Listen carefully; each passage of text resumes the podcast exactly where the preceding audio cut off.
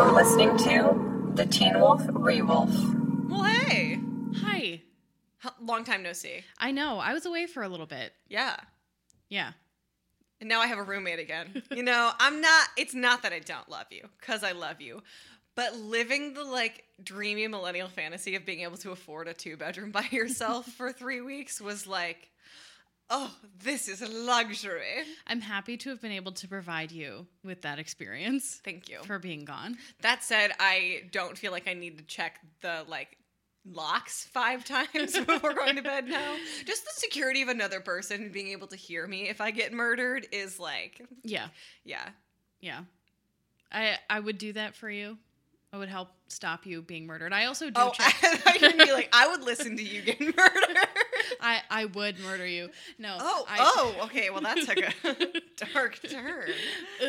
Uh, no, but I do check the locks every night No. before I go to bed. Yeah, no, I, So, I do. yeah. It's it is the like. Did I check the locks getting up at two in the morning? It's the security. Yeah. Yeah. Yes. Um, but you're back, I and so are we. To do Teen Wolf. Yeah, because this is the Teen Wolf Wolf podcast, a podcast where we talk about MTV's Teen Wolf. My name is Christian, I'm Julia. and my anxiety has lowered significantly. How's California?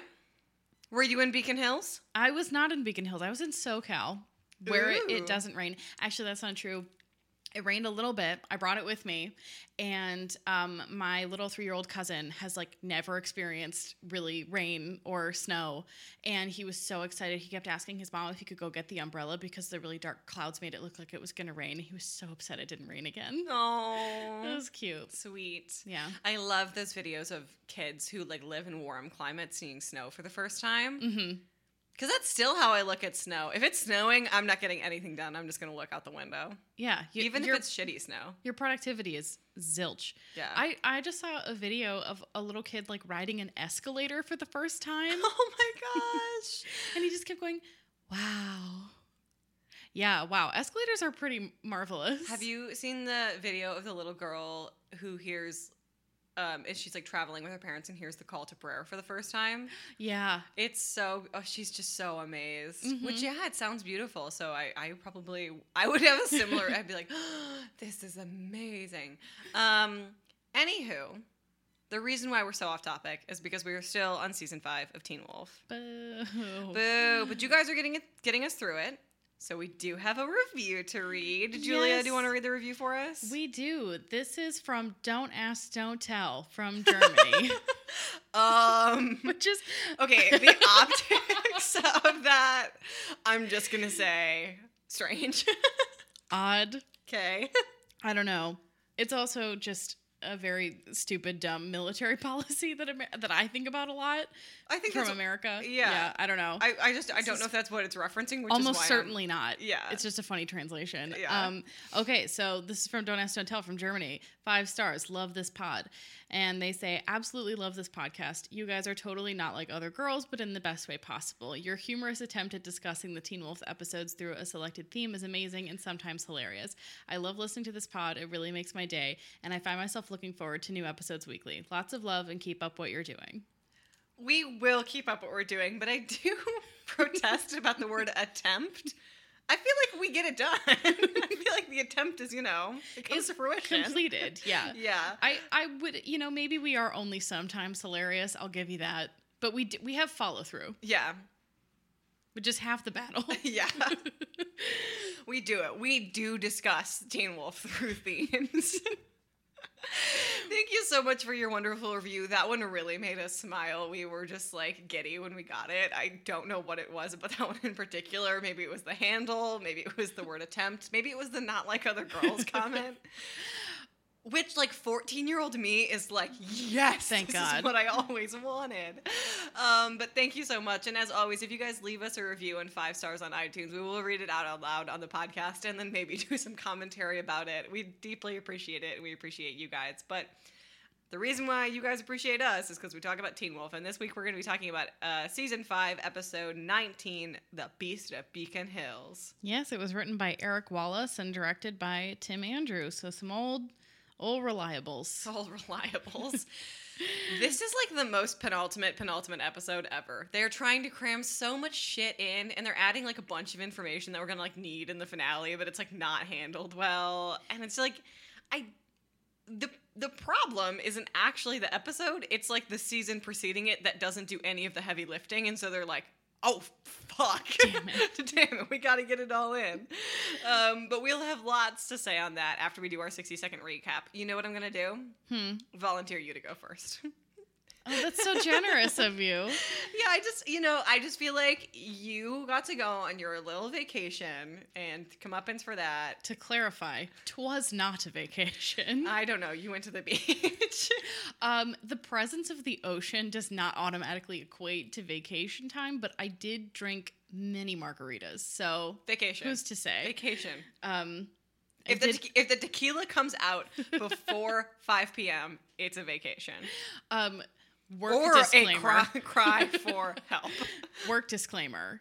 I was working. I was working. I was working. Okay, well, now you're about to be working really hard because you're going to do a recap of this episode in 60 seconds. Are you ready? Yeah. On your mark, get set, go. Okay, so Corey and Mason are hiding in the tunnels, and Mason is like, "I'm so totally not the um, beast." And the Dread Doctors are like, uh, "Actually, you are." And they um, steal him, and Corey knocks Corey out. Um, Theo wants Josh to put on the Dread Doctor's mask, and Deucalion is there. Um, Lydia and Stilinski are chasing Parrish, and Lydia convinces him to stay so that he can protect people. Malia tells Stiles that the Desert Wolf uh, wants to kill him, and uh, Braeden won't give him a gun, even though he asks. Hayden and Liam are searching for Mason. And they can't find him. Scott wakes up healed from his little uh, tete-a-tete with the Beast. Team is plotting um, to find and save Mason, and then Corey is like invisible in the kitchen, and Scott's like, "Hey, help us out." Um, the Dread Doctors inject Mason with Nazi juice and like hook him up to the Nazi werewolf or whatever. And Deucalion's like, "Actually, I could have walked out of here uh, all the time." Um, and here's how you take power. Uh, Kira's like, "Hey, Dad, I um, need to put my sword back together," and he's like, "I'll tell you." Then she leaves. Theo kills Josh to get his power and put on the mask. Um, Lydia and Parrish go to the Nemeton and it glows for some reason. Um, Scott and Liam meet up with Theo and Tracy, and Theo's like, I still want to take the beast power. And he's like, Oh, Oh, you are done. That was pretty good. For a first time back in quite a while. it's true. It's true. Yes, I did a very good job. I didn't do as poorly as I was expecting, but I also thought I had way more time than I ended up having. A So- good thing about me, reconsistency, is always doing as poorly as I expect. Except for that one time I got it all done in one go. That was crazy. Maybe that's what she meant by we sometimes attempt. Oh, damn. She got us. you Or- got me there. I actually don't know if there's yeah. any pronouns in there. He might have gotten us. They, they, you got us there. they got us there. Um, okay, well, you have one minute on the clock to do better than me, possibly, starting right now.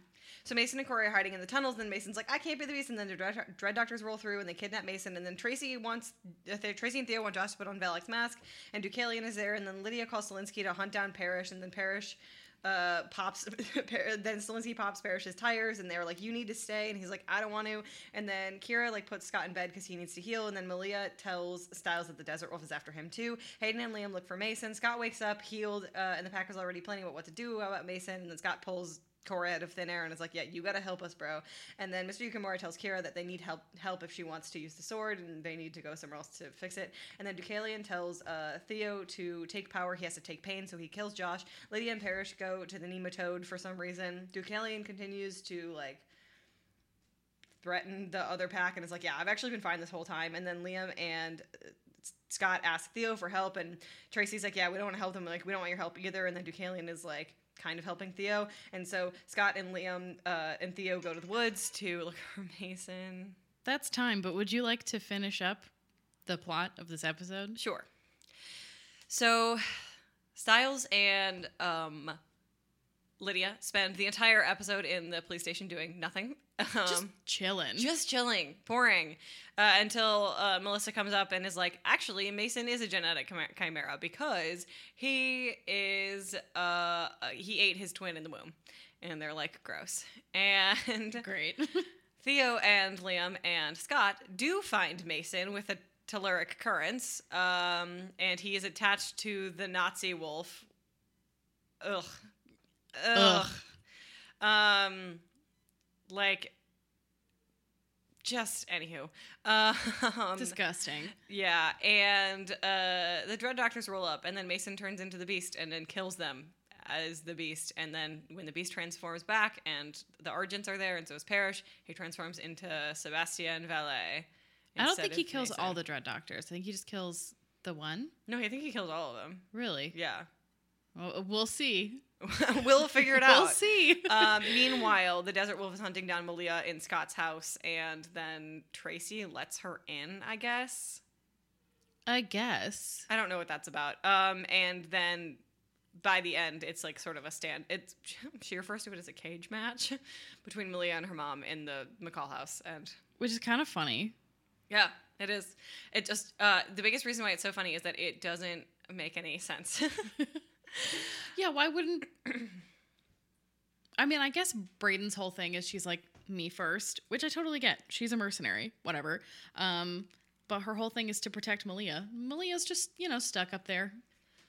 I mean, I guess the idea of like trapping um, Corinne, the Desert Wolf's name, I think, in the house is advantageous, like fish in a barrel style. But yeah, Malia is still in the house. Yeah.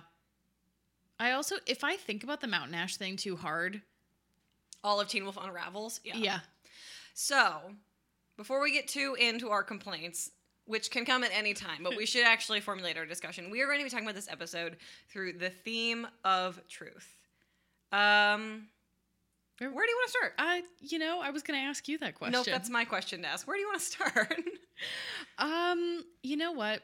I kind of want to start with Liam uh, because he's going through a lot in this episode.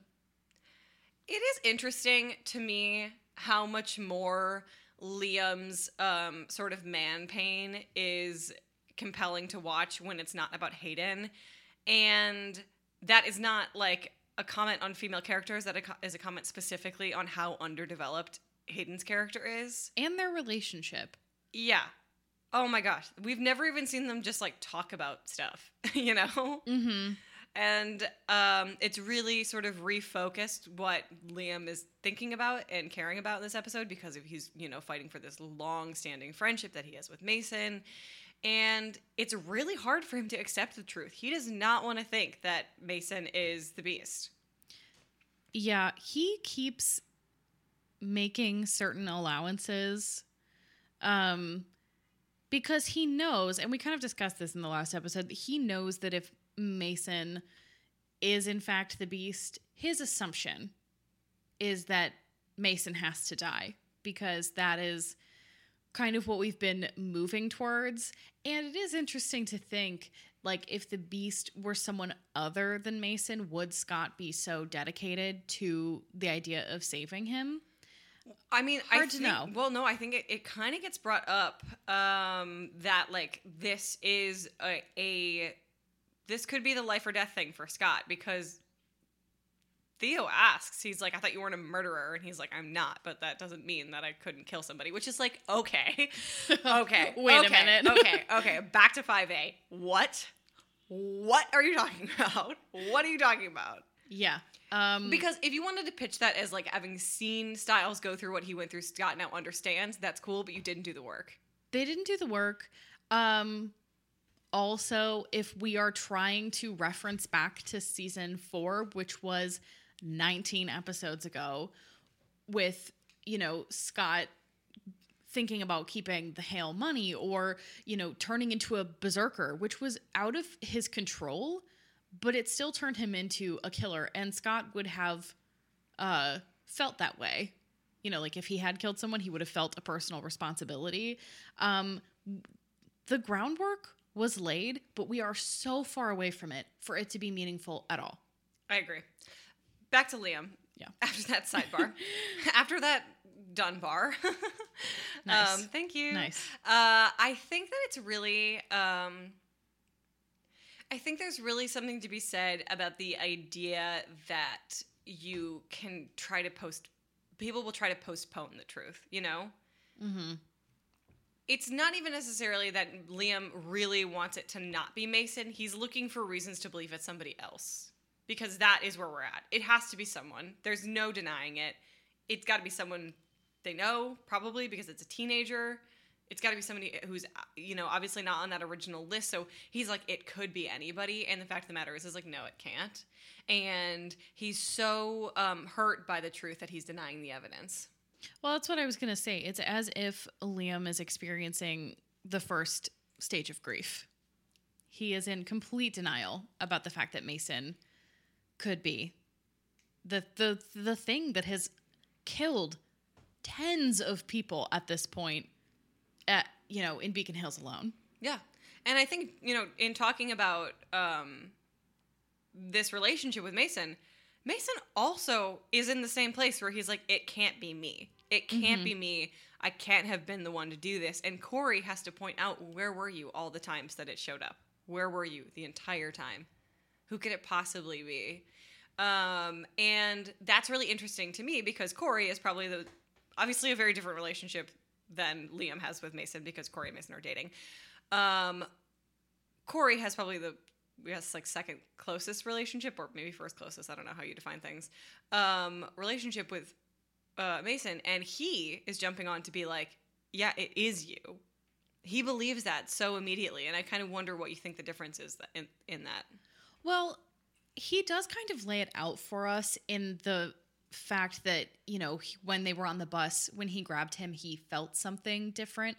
No explanation as to what that is. Yeah, he like felt the evil, I guess. I suppose. Um, but I think in Corey's mind, he has clearly already been thinking maybe Mason is the beast. He's had more time to process that concept than Mason or Liam. Um, not a whole lot. And his suspicions weren't confirmed until very recently. But, you know, the first thing that Corey does once Mason is taken away is he goes to Scott. And I think Corey is in like a sneaky Randall from Monsters Inc. type of way. That's Monsters Inc. reference number three for season five. You're all welcome. Let's just see how we can keep working it Yeah. in. Um, it's one of my favorite Bonus episode? on Monsters Inc. Guys, let us know. Let us know. Yeah. because we would. Yep. Um, yeah, I think that once you come to kind of an ac- acceptance, like you can quote move on, but like move on to the next challenge, which is saving Mason if it's possible, and he desperately wants to believe that it is. Yeah, I think he's sort of in a like um like he's so in a like post he's post acceptance. Mm-hmm. He's like then it's problem solving time, you know? And I think it's interesting to me that he's able to blaze through that so quickly. I think maybe because Corey has spent a lot of time with people who have done bad things and is more open to the fact that good people can be corrupted because he's been surrounded by all of these other chimeras who've been doing some dubious shit and definitely wouldn't have before they were given their power. So he's probably looking around being like, yeah, freaking course this could have happened to Mason. This could happen to anybody. Whereas Liam, who is whose main influence is Scott, we're gonna be really good people, guys. McCall. yeah, I think that there's something to be said about that. I do want to shift our conversation. I want to talk about Lydia and our number one fan, Ryan Kelley, Jordan Parrish. We know you're listening, We know you're there, Ryan. Ryan. Um, I just think that there's something to be said about the fact that Lydia is the person who brings up what we have been arguing this whole season. It's that the Hellhound is clearly a protector. so clearly it is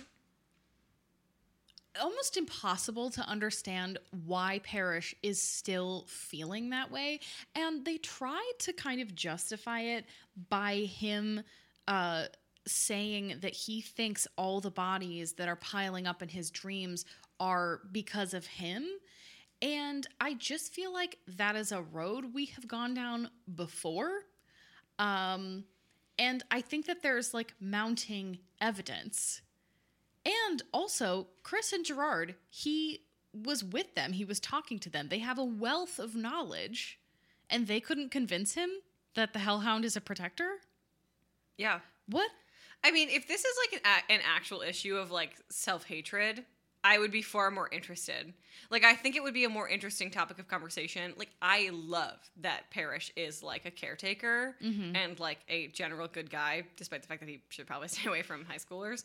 Um, I'm just saying. It's not it's not critical enough for it to be an interesting relationship in that regard. Um I think that there is a, a, a vehicle for him to have been a not very good person, and that's why he can't believe that the beast is he- not the beast that the hellhound in him is a protector. You know, Yeah. there's not enough moral quandary internally because again, we haven't seen him kill anybody. No. I honestly, do you know what? Not to speculate, but I'm going to speculate. We already have Kira going through major I can't control this thing within me, and Parrish is going through that to a certain extent in that he can't trigger the uh, Hellhound on purpose, but they I think we're trying to give him a different spin so that he and Kira were not experiencing the same kind of anguish, and it just doesn't work. No, and they also just should have. It should have been one or the other. Yeah. Um, and I think it could have just been. Um, I think it actually should have just been Parrish because I think that Kira should have been given an arc in this season that actually had to do with the other characters. Yeah, she's so lone wolfy. To pardon the Boo. yeah, I didn't mean to. Um, no, it, it's just kind of frustrating. It's good that Parrish has finally come to the truth about who and what he is, um, which kind of suggests that uh, he and the Hellhound have made peace somehow. Because when he's in that little cryo stage, the Hellhound's like Jordan Parrish is no more. But that clearly is not the case. Yeah. Well, I think that the thing, the reason why he's able to accept the truth at this point is because of the person it's coming from, and it's not coming from Lydia and it being like his relationship, and that's why he trusts Lydia. It's like her definable experience as a harbinger of death. She's like, actually, my resume is a little bit longer than yours, so I've been doing this for a year. I'm slightly more qualified. Um, yeah. Wow. It like has been a year. That's like just in season three. it's just like a lot of volunteer hours, you know, yeah. for your resume. Yeah. Um, yeah.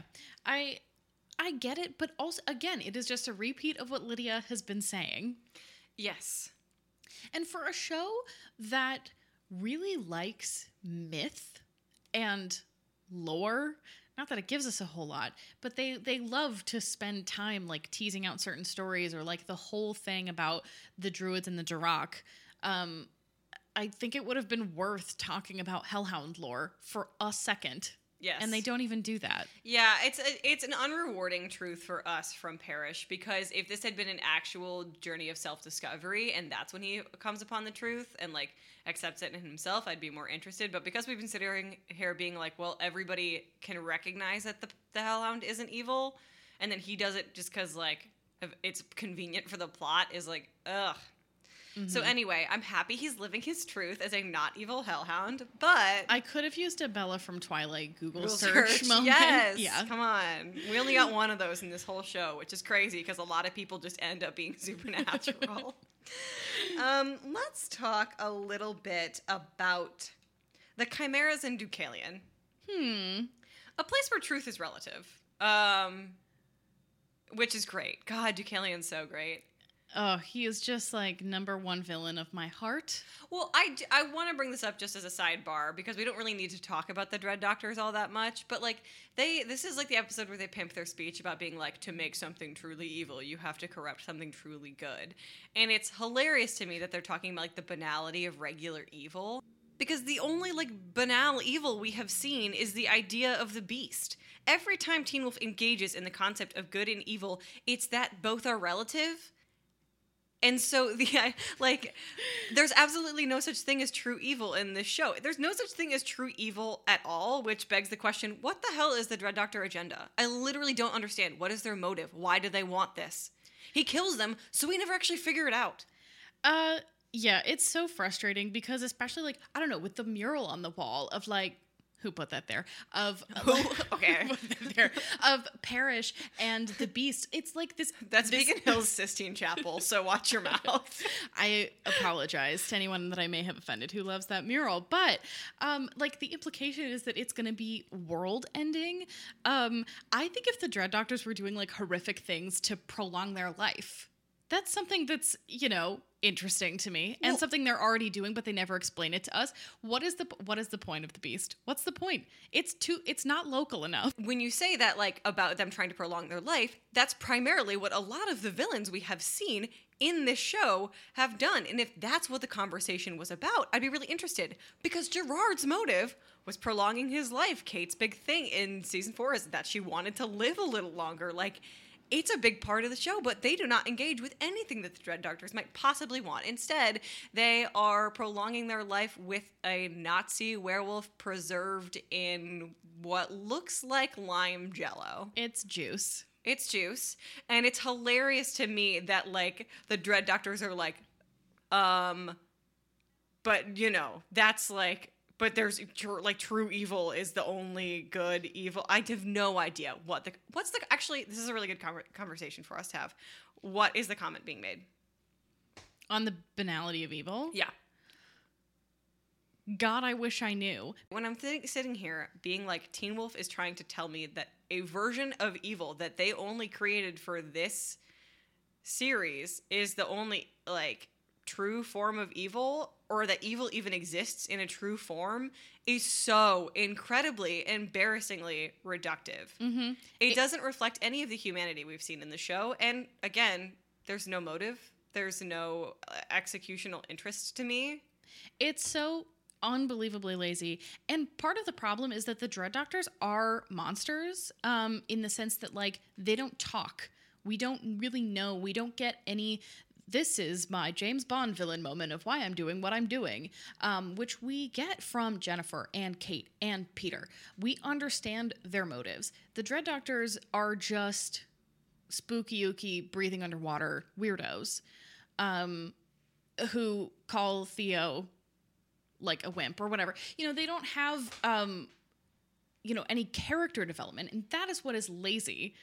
we are so deep into like the mythology and like pathologizing of like how people make decisions in this show that showing up and being like actually there's an advanced version of evil is like wow you have ta- made that is an incredible regression from the conversation you were having at the beginning mm-hmm. when the conversation again was about gerard trying to little, live a little longer about jackson having something in his soul be corrupted to the point that he could be corrupted by other people that allison could be put into motion for a movement that she would obviously deny later what are you saying about corrupting something truly good? If you wanted to corrupt something truly good, if the Teen Wolf writers actually wanted to make a really phenomenal comment, do it to Scott. That would have been an incredible dissection of what they're saying. But instead, they're basically like, you flip good and evil on like a switch. Whereas Theo is just mediocre bad. Frankly, I think you and I are both frustrated by the fact that this uh, season has denied the groundwork it's laid to talk about characters like Deucalion, like Peter. And honestly, having that scene precede the conversation that's happening amongst the Chimeras and Deucalion almost counteracts the effect of them. Mhm. Yeah, it, Or actually, it actually doesn't precede it, it's after it, but it it reduces the effect that that scene had. the train tracks were there and then the train went in a completely different direction. I agree. So, I think that we need to move on because I think that that, that conversation is going to continue to go on a little bit through season six as well. Which I hope that our we, we formulate stronger thoughts, and I hope that this stirs good discussion from our listeners because I know that people have been offering really good commentary lately, and I I'm sorry to have derailed it so far, but back to Deucalion and the Chimeras. What is really interesting to me is the absolute hairpin trigger everybody in that room now has for the quest to power. It's just so interesting to kind of speculate on like what we think Tracy thinks she's going to get out of it because Theo very clearly like wants to take the beast power. That's kind of been his goal from you know whenever he explained it to us. I can't remember. Um and Tracy is like full throttle backing him up. Well, right hand man. I think the biggest thing is that she also sees an end at the beginning. I think she just sees the ends to the means of Josh putting on the helmet and them figuring it out because I think she sees that if Theo, it, the more power Theo gains, the more power she has as like a sort of right hand, which is what she's asserted herself as.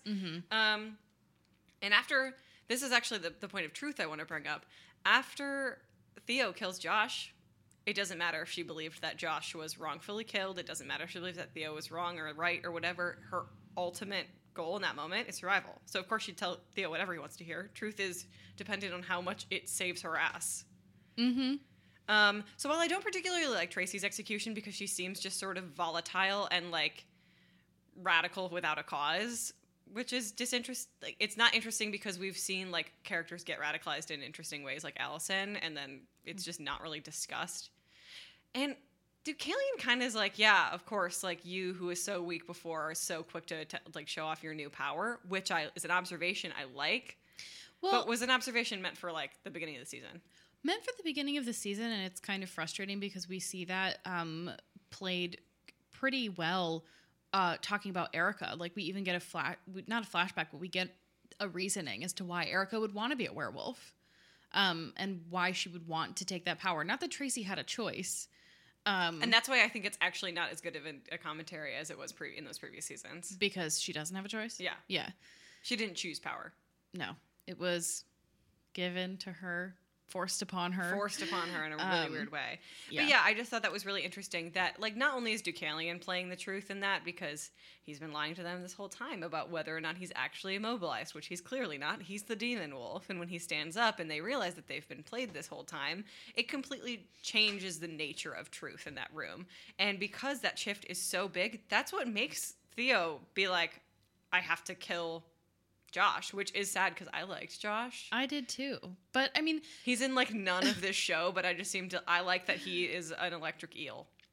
oftentimes I think that like truth can be equated to power, um, because truth is often His- knowledge. well, like also- knowledge is power. The knowledge is power, but I also say that history is written by the victors. True.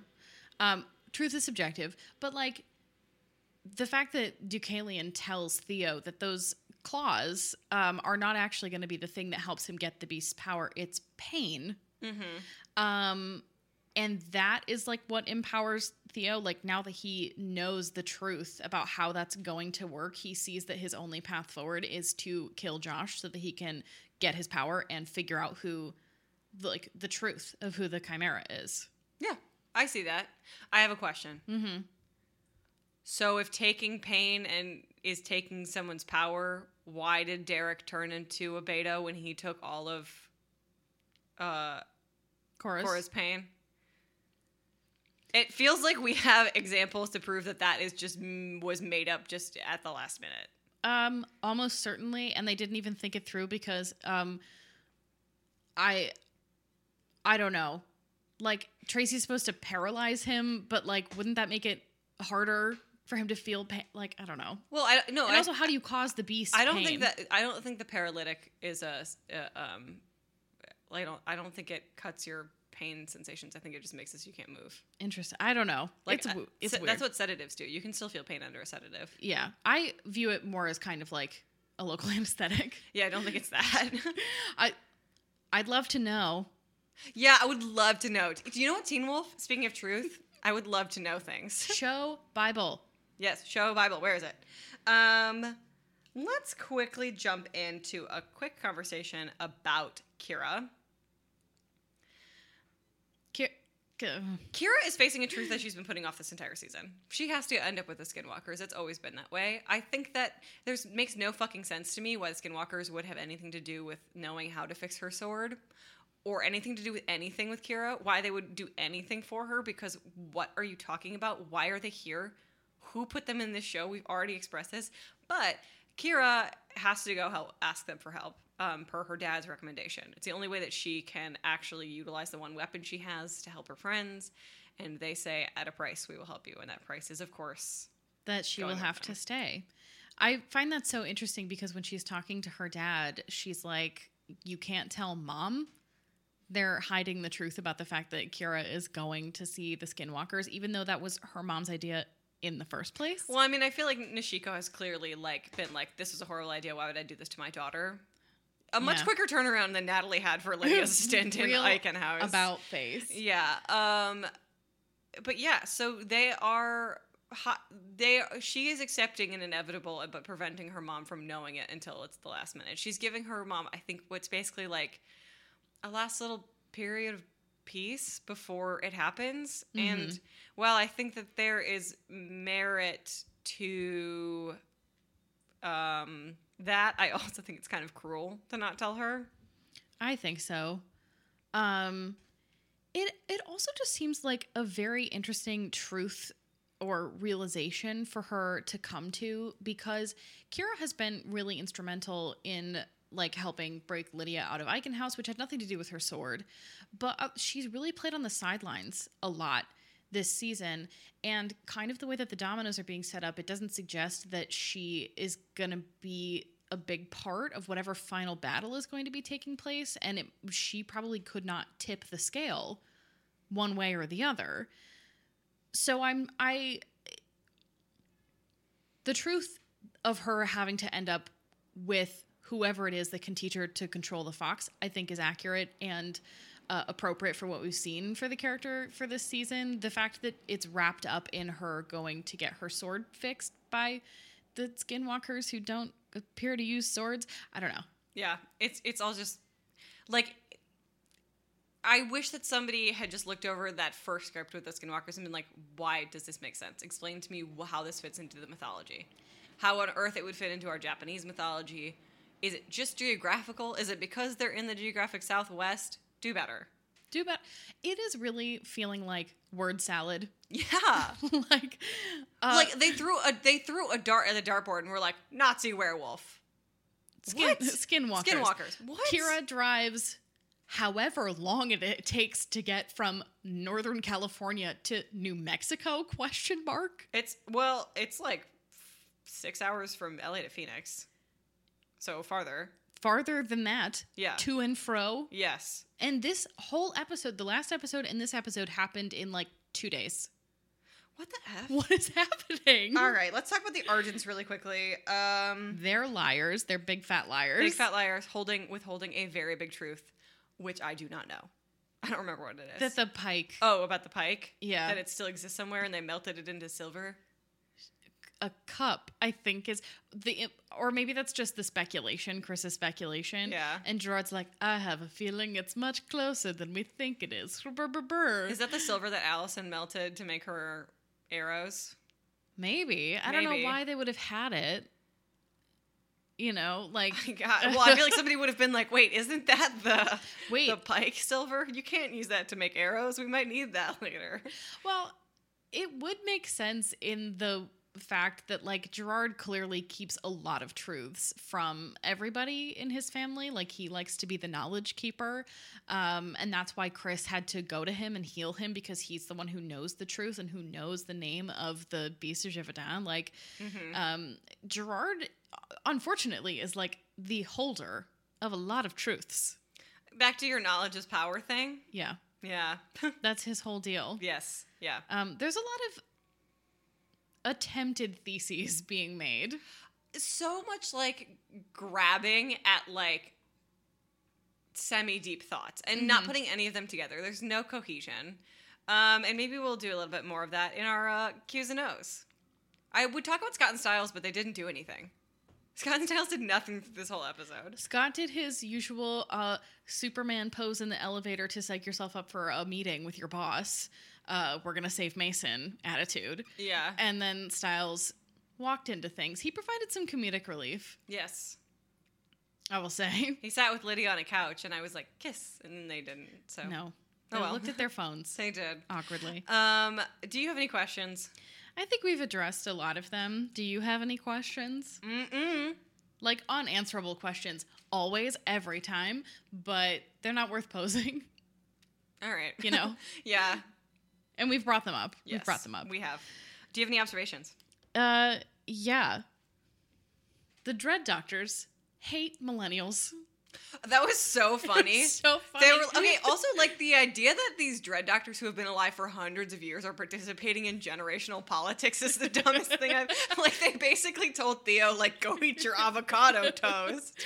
kill the diamond industry while you're at it. Uh, yeah, they're like the selfishness and self yeah, of your generation, and it's like, do you even know what year it is? It's also like I don't think the phrase Gen Z had been coined, or at least was not being used regularly at this time. This was at the height of like Millennial, hysteria. yeah, millennial hysteria. Um, Millennials are don't play golf. like what? legitimately, the dread doctors do not exist within society. Why would they know? Why would they know? Why would they know?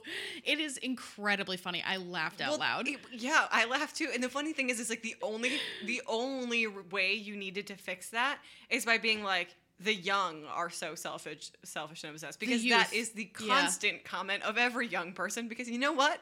When I was sixteen, I thought about literally nothing but myself. were the thoughts good? No, but were they all about me? Yeah, baby. Am I still mostly thinking about myself? Yeah. Yeah. okay, well, fine. Duh. At millennials. no, I mean, but like, the, the irony of that um, accusation is that everybody's self-absorbed yeah. at any age. yes. because you're the main character of your own life. Yes. Not that your friends are your side characters, but like your life is your life, guys. You just gotta. Well, we are all it. intersecting main stories of all different stories, main characters of all different stories. like this. Exactly. Exactly. Um, that was really funny. It was really funny. Um, there's a, a shot um, when Braeden. Two things about Braeden that I actually really like. She's um, eating pistachios when she's hanging out with Malia, and turns out that she had like put them on the floor. And when Corinne steps forward, that's how. Braeden knows where she is. And I just love that little detail because Braeden is a goddamn professional. Yeah, she's good at her job. Speaking of, there's like a little close up on her uh, shotgun, and it looks really weathered, like it's scratched and kind of dented. And it's like that woman uses that every day. Yeah. It's her multi tool. Yep. I really liked it. Um, I feel really bad for all of I like the. weirdly feel like you could just plug Braeden into like the Walking Dead universe, and she'd be like, okay. All right, lit. Yeah. Um, okay, actually, you know what? This is an observation that solves maybe a question Go that ahead. we've had. Mama McCall has to repair her house all the fucking time. So that's why they, They have, have no money money. problems? All right, makes sense. I guess. Yeah, they Um, did just sh- like there was a full full blown shootout in there. So Yeah, those are my observations. Do you do you have any that you'd like to share? I loved the Stiles wanting a gun scene because the idea that Stiles should just get one now, like at this point. Well, I also find it a little strange that his dad never like taught him how to use a gun. It's really weird for somebody to have uh, be in law enforcement and like have guns in the house and not be like, I need to teach my kid basic gun safety. Yeah. Yeah, Maybe he just did that thing where it's like, okay, take the gun part, clean it, and then put it back together again, but you never actually get to shoot it. I I, feel like that's a trope uh, maybe. in things. yeah, I don't know. I, I I'm also saying this because I think that like, I think that's what you're supposed to do. I think it's what you should. I did not grow up in a house with guns, so I. But I do, do know people who did who were taught gun safety because this is America, uh, and thankfully all my friends were taught gun safety. All my friends who had guns in the houses. That in just reminds me of when my uh, stepdad was like, "I'm going to teach you how to change the oil in your car because he's a mechanical engineer." And we got done; it was a really arduous process. And I was like, "Hey, just out of curiosity, is this less expensive than uh, going to get it changed at a body shop?" And he was like, "No, just wanted you to know how to do it." Well, yeah, a little different. Yeah. I do feel like No, but it's like if you have a skill or if Yeah. you have a thing, You you, teach your kids the thing. Yeah. Yeah. Yeah. Um, so, but I, I thought that whole scene was very funny because it's very reminiscent of the meme that's currently going around right now. That's like this pro- media property and it's really long. And it's like this media property if one of the characters had a gun and it's really short. It's like, yeah. My favorite is the reverse, where it's like a normal length, and then if X character had a gun, it yeah, it gets triples. triples. Yeah. Yeah. There was one that was like Lord of the Rings. Lord of the Rings if Merry and Pippin had a gun, and then it was like lengthened, but then it was like the plot of Lord of the Rings, and then the the big chunk was trying to get the gun away from Merry and Pippin. yeah, yeah. yeah. Um, do you have any other observations? No, I'm I'm good to go. How about you? Oh, I guess we were on my observations, but that We was kind of it. Um, yeah, I just think that this episode was it was like fake deep. I think it was not accomplishing any of the things that I thought it was. I don't think it was making any of the points I thought it was. A penultimate episode for a season of penultimate episodes. I I actually thought it was going to be more chipper because we're back and I was like pumped to get recording again, but unfortunately, I just got in my angy feels. Um, but let's let's hope we got on the best note we possibly can for our next episode, which is the finale of season 5 Mhm. Um, if no no no no no, pack stats. Pack stats. Uh, yeah. I tried to end this episode. I was like, we got to get this done. Let's do this. Pack Um, stats. No, pack stats were kind of up. Uh, we had six eyes, two claws, four shirts because Parrish is not. I, I don't know. I'm still counting it as two because his shorts should not be that flame retardant, and then Sebastien is clearly not wearing just any clothes. film him from behind. Like it's fine. We did not need to see peen, but like no, I don't want. I don't want to. I need to make this perfectly clear. It'd be really inappropriate for Teen Wolf. Um, but, But- it is really funny that he's like shirtless and barefoot, but shorts. it's like it's a Hulk moment. yeah, Yeah. Um, and then Sebastien is clearly naked. Nikki. Yes. Um, lots of like aggressive Toyota ads in this episode. like really gratuitous shots of uh I wonder if there's a quota.